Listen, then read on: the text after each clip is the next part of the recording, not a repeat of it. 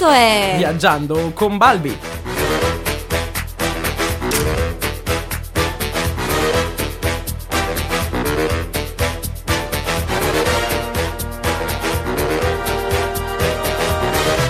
Benvenuti. Questo è Viaggiando con Balbi. Lui è Balbi. Buongiorno a tutti cari radioascoltatori. Innanzitutto buon anno a tutti e siamo sempre felici di avervi eh, con noi durante queste nostre piccole puntate. E appunto io sono Luca Balbi E io sono Selin Ufanas. e siamo pronti per percorrere un nuovo anno eh, con Balbi, un nuovo viaggio da intraprendere insieme e quindi direi di partire subito con dei temi molto molto interessanti. E dimmi Luca, quali sono i temi di questo primo episodio del 2016? Allora, il primo tema riguarda una ricerca fatta negli Stati Uniti che mette in relazione il livello di istruzione con il numero di incidenti. La seconda sarà invece un'applicazione made in Italy, un'applicazione che potrebbe avere un grande futuro, un grande sviluppo quando sarà pubblicata e infine parleremo delle novità che ci attendono quest'anno. Quindi tutti i modelli che usciranno quest'anno, giusto? Esattamente. E allora iniziamo. Bene, una recente ricerca del ehm, American Journal of Epidemiology. Sostiene che c'è una stretta correlazione tra il livello di istruzione e la possibilità di rimanere vittima di un incidente stradale. Detta così, la cosa potrebbe sembrare assolutamente eh, assurda, nel senso, ma com'è mai possibile? E infatti adesso ve lo spiega Luca. In sostanza, questa ricerca afferma che tanto meno una persona istruita, tanto più alto è il rischio di perdere la vita in un incidente d'auto.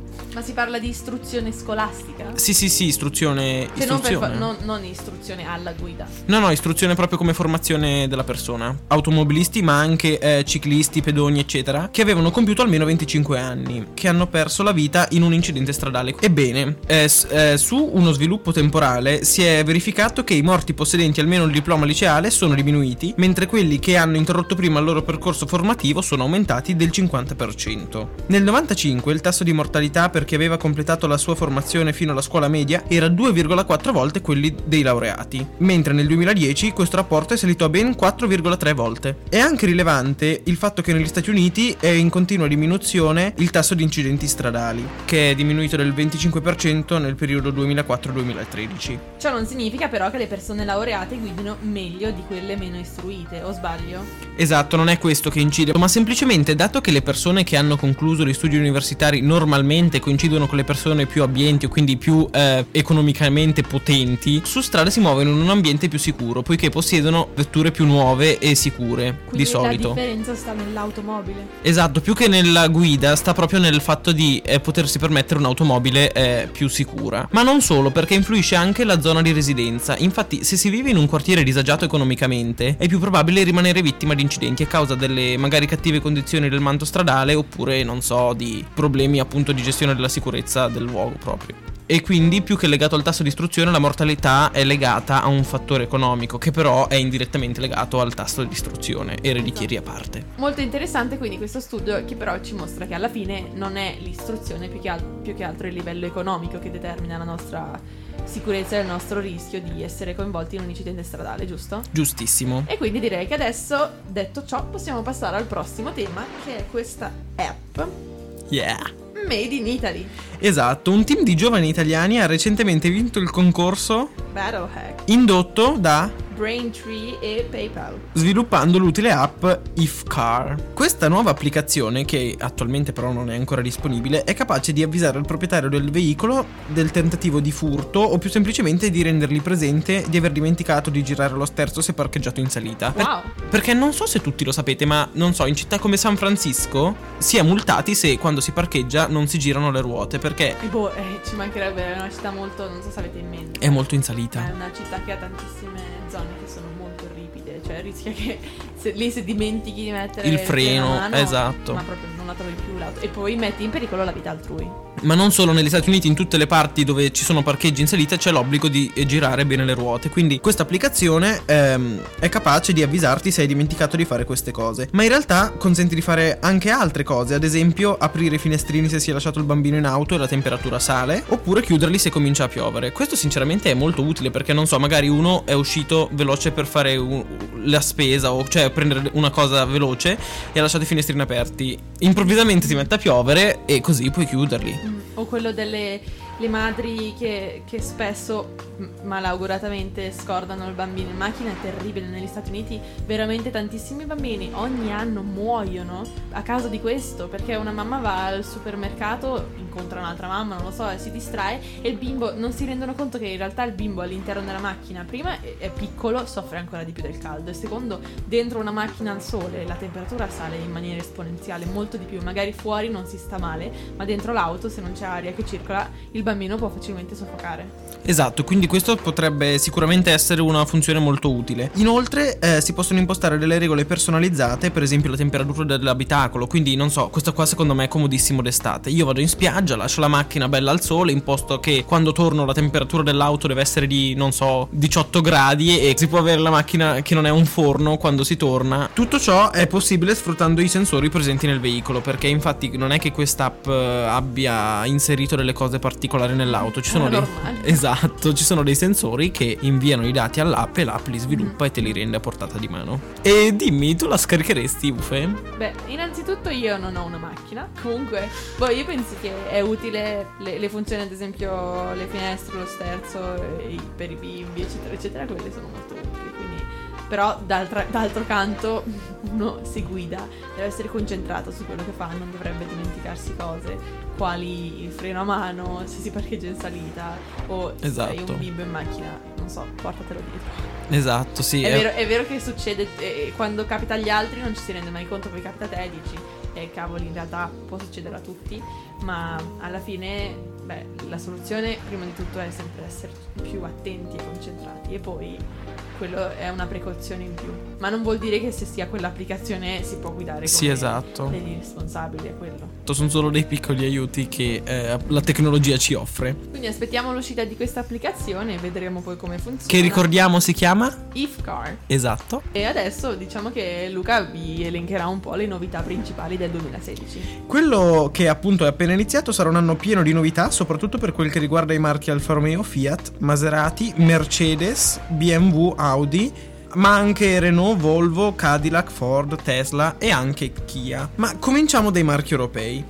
Quest'anno sarà un grande anno per i marchi italiani che ci porteranno un sacco di novità, che però appunto anche altri marchi eh, non staranno a guardare. Allora, arriva la nuova 500 Abarth e la 124 Spider. Per chi non lo sapesse, la 124 è un mito delle Spider eh, a due posti, quelle proprio da film americano in spiaggia, non so se avete in mente, quelli della generazione del 1970 se la ricordano molto bene, era un'auto molto molto in voga, soprattutto negli Stati Uniti. Poi Alfa Romeo lancerà la nuova Giulietta e il restyling della Mito. E in più uscirà la tanto aspettata Giulia e a fine anno arriverà anche un SUV di Alfa Romeo. Mentre eh, Fiat lancerà la tipo 3 volumi, che in realtà è già stata lanciata, nel senso si amplierà la gamma e poi arriverà anche la compatta della tipo, quindi la versione a due volumi e infine anche la Station Wagon. E pezzo forte, la 124 Spider, perché come tutti sappiamo è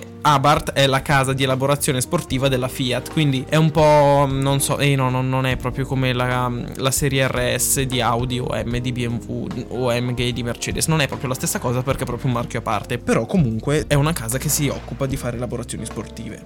Lamborghini lancerà la Huracan Spider e Maserati eh, il, suo, su, il suo primo SUV Levante. Strano, no? Che la Maserati faccia un SUV. Cosa ne pensi? Beh, eh, appunto ne avevamo discusso anche l'anno scorso, eh, adesso tantissime case di lusso, quali anche Bentley o Jaguar, si stanno mettendo a fare dei SUV. L'unica che resiste mi pare sia Ferrari, perché anche Rolls Royce ha detto che avrebbe fatto un SUV, Lamborghini lo, lo lancia, cioè è già deciso che sarà lanciato, quindi tantissime case stanno seguendo il mercato che vede i SUV sempre crescere perché piacciono, quindi si sono adeguati anche loro.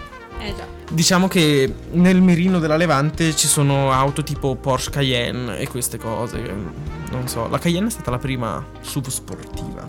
Altre case europee daranno anche loro molte novità e Audi lancerà la Q1, la SUV più piccola, che appunto è la sorellina più piccola della Q3, che è quella più piccola della Q5, che è la più piccola della Q7, insomma c'è tutta una gerarchia.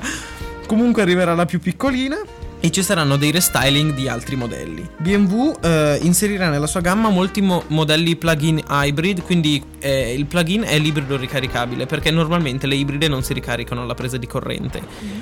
Però la plug-in dispone delle batterie più grandi che si possono ricaricare in modo che eh, si abbiano dei consumi ancora più bassi e si possano percorrere anche, non so, magari 50 km completamente in elettrico. Che comunque però non sono molto. Beh, con le ibride di adesso di solito sono sui 4 o 5 solo in elettrico, perché non ricarichi le batterie. Usciranno anche eh, la Jaguar F-Peace, che come vi dicevo è la prima SUV di Jaguar.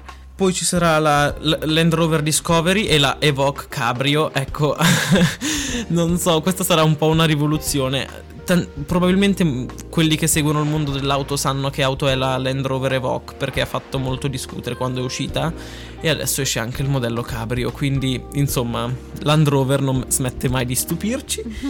Mentre Mercedes lancerà la sua GLC Coupé e restyling vari in tutta la gamma, ecco, anche Mercedes si sta lanciando tantissimo sui SUV sportivi, è uscita la GLE, la- adesso esce la GLC, ne stanno uscendo veramente tanti. Peugeot invece eh, lancerà la sua 2008, 3008 e 5008 in modo da rinnovare un po' tutta la gamma. Porsche invece si limiterà a introdurre il nuovo modello della Panamera e o a fare qualche altro restyling della gamma. Renault invece molto attiva quest'anno lancerà la nuova Megane e poi la Talisman, la nuova berlina che sostituisce la Laguna e sarà lanciata anche in versione station wagon. E a fine anno arriverà anche un SUV grande che eh, si posizionerà sopra la Kajar che è uscita sc- quest'anno, cioè il 2015. Seat invece lancerà una SUV media e una SUV più piccola insieme alla nuova Leon. Volkswagen invece eh, proporrà il nuovo Tiguan e Volvo ehm, ci delizierà con la sua S90, la nuova berlina e la nuova V90, di cui magari qualcuno di voi ha già sentito parlare perché in dei telegiornali già se ne è parlato molto perché eh, queste auto hanno già montato un sistema di guida semi-autonoma che permette di non guidare in autostrada. Oh, Nel senso che sì, eh, l'auto è capace di guidarla solo in autostrada. e va dritta e basta. Ma dritta, cioè sa dove devi Cioè, sa anche uscire. accelerare Sì. e... Poi di extraeuropee arriveranno la Cadillac ATS-V, CTS-V, che sono due berline sportive, e la nuova SUV XTS.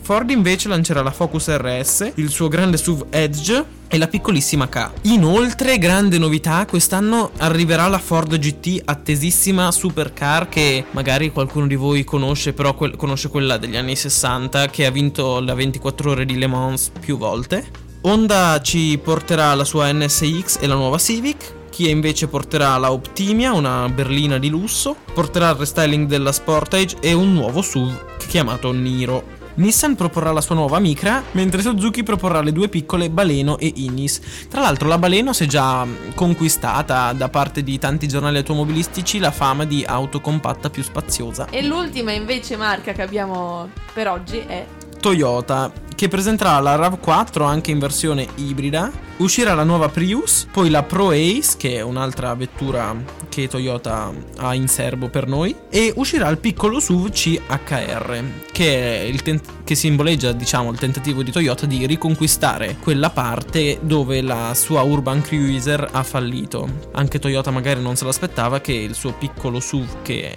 è ancora in listino adesso, non, non abbia avuto le vendite che tutti si aspettavano. Questo è, è il riassunto, diciamo, di quello che ci aspetta dal punto di vista dei modelli di auto nel 2016, ma ovviamente ci aspettano anche altre novità, altre- altri sondaggi, eccetera, di- dei quali vi parleremo nei prossimi episodi, giusto? Esatto, infatti noi siamo qui per voi, per raccontarvi tante belle cose sul mondo dell'auto, sperando di non annoiarvi troppo.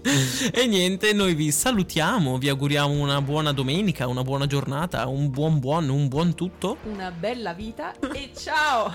Ciao, ciao, ciao!